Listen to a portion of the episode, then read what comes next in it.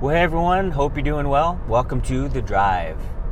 As I'm driving to work, uh, talking this week about Christianity, talked about it Monday, and then today, Tuesday, going to talk about the Father.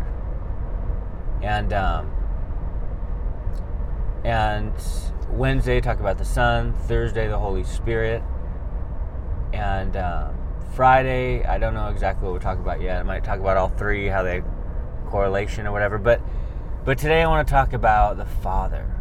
Father in heaven, the creator, our creator, the one who made the universe, made you, and also loves you.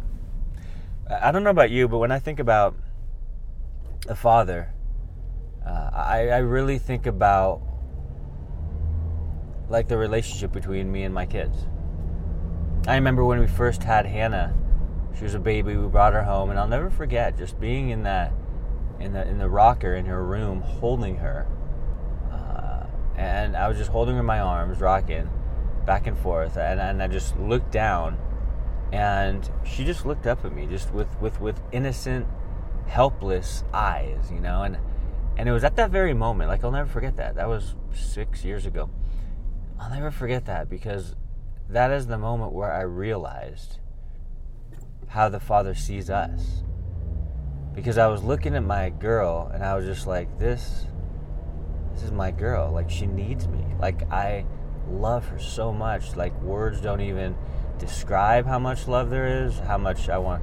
I'm gonna care for her, how much I want to protect her. Like she can't do it on her own. Like she needs her father, her parents. Like she needs us. Like there's no doubt about it. There's no self sufficiency in her like whatsoever. She has to learn that as she grows grows up. And so really it was at that moment like I realized my relationship with my father in heaven. Like that's how he sees us like he holds us and we're looking up to him. Um, helpless oftentimes not being able to be uh, independent, you know, not being able to be independent. We shouldn't be independent. We should be dependent on Him, looking up to Him, going, Lord, you're my Father. You're in control. You know what you're doing. I, on the other hand, I have no clue. But like my baby, I just, I, my child, we're His children. We, we look up to Him. And he looks down at us, and He loves us, and He wants the best for us, and He wants to protect us, and He wants to care for us, and and we just look up to Him, going, "What do you want me to do, Lord? Like, teach me, lead me." And some of you had, uh, growing up, your childhood was not the best. It was actually far from it.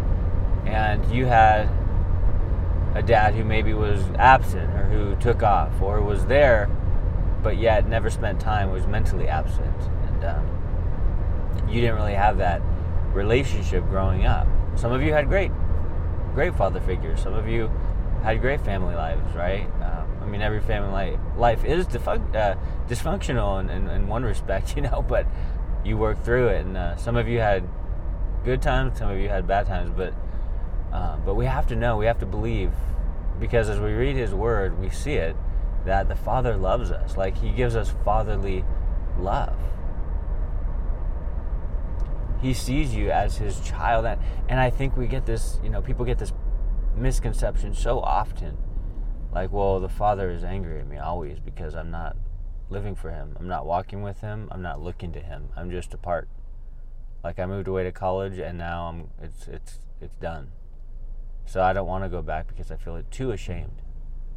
Right? Sometimes we have that mentality, or we we condemn ourselves so much because we're we're kind of um, uh, backslidden, or we we've walked away and and um, we think that he would never accept us back. But we have to go back to uh, Luke, right? We have to go back to the fact that when the prodigal son left, and this I think is a, a, another awesome picture of the father's love for us and his his his fatherly love for us.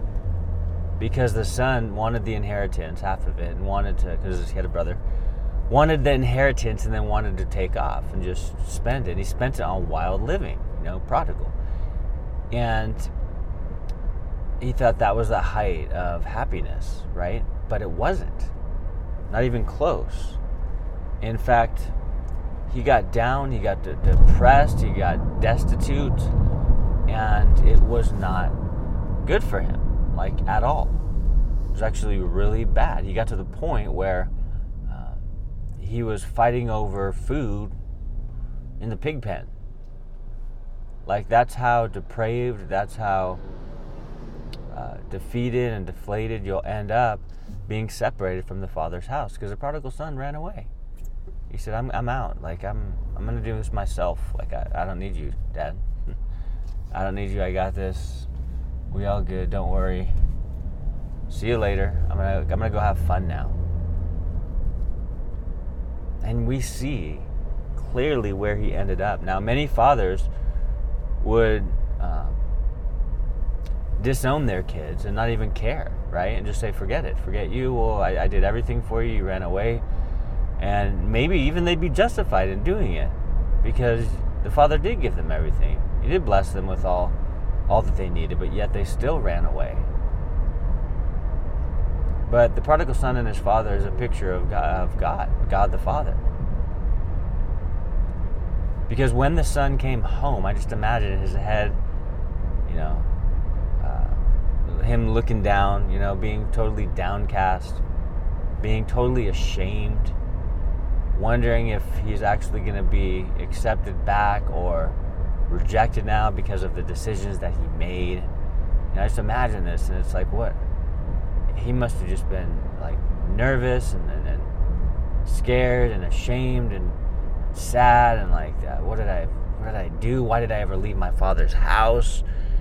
My dad's just gonna be like, I told you, I told you you shouldn't have done that. I told you you should have stayed with me. I provided for you. I raised you. I never did anything wrong. Like what? You should stay. You should have stayed. So the doors are closed now.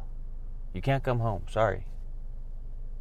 You're gonna stay out, and you know you wasted all the money. Okay, well, you, there's nothing left no money left, not even any love left because you left the house. You could have done that. And that are, that is really some people's story, unfortunately. But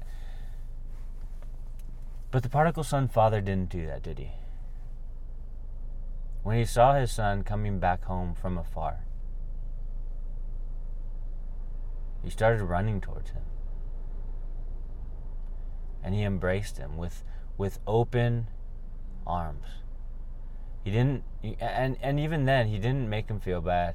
He didn't make him feel guilty. He didn't make him feel like a second-rate son. All of a sudden, his older brother's the favorite. No, he didn't.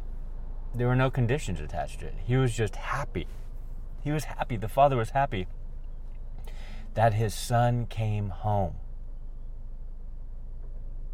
And I believe this is one of the clearest pictures of the, the Father's love for us, his heart towards us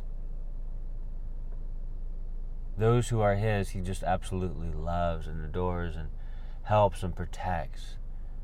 Those who have gone astray, who, who have ran away, who have backslidden, He desires and wants them to come home so badly. And He's not waiting there to reject or not waiting there with a list of all the stuff that you did wrong. He's there to accept. And there's only instance where the picture of the father running towards his child who had gone astray, who had backslidden. Isn't that amazing, you guys? That's the Father's love. That is the Father's heart. So we're talking about the Father, Son, and the Holy Spirit. So when we talk about the Father, we have to talk about the Father's heart of acceptance, his heart of love, his heart to see his children do well. If you guys have children, you want them to do well. You're not praying against them. You're not saying, well, I hope they do mediocre. You want them to do well. You want them to excel. You want them to survive and thrive and uh, you know grow up and be on fire for the Lord and, and be provided for and you want to see them do well because you love them. You raise them. You're teaching them and you're always going to teach them and they're always going to be your babies. And in that sense, I really see the Father looking to us going, I want to help you. I'm going to teach you always. It's never going to stop. You're always going to be my kids. Um, at 80 years old, you're going to be my child. And I love you and I, I want what's best for you, and here's what's best for you. And I love the Father's heart. It should cause us not to worry about lightning striking anyone. It should we should look at the Father's heart and be like, man, He's a God of acceptance. He's a God of so many chances. He's a God of forgiveness. Thank you, Lord. He's a God of love when I'm walking with Him. And it's amazing. The Father's heart is so good. And I would encourage you guys even just to do a study. Do a study about God's love just through the Bible. It's it's always a good thing. You you realize and re-realize how deep God's love, the Father's love, is for you, for me. What a blessing, guys. Well, God bless you guys. Hope you have an amazing day, and we'll talk to you next time.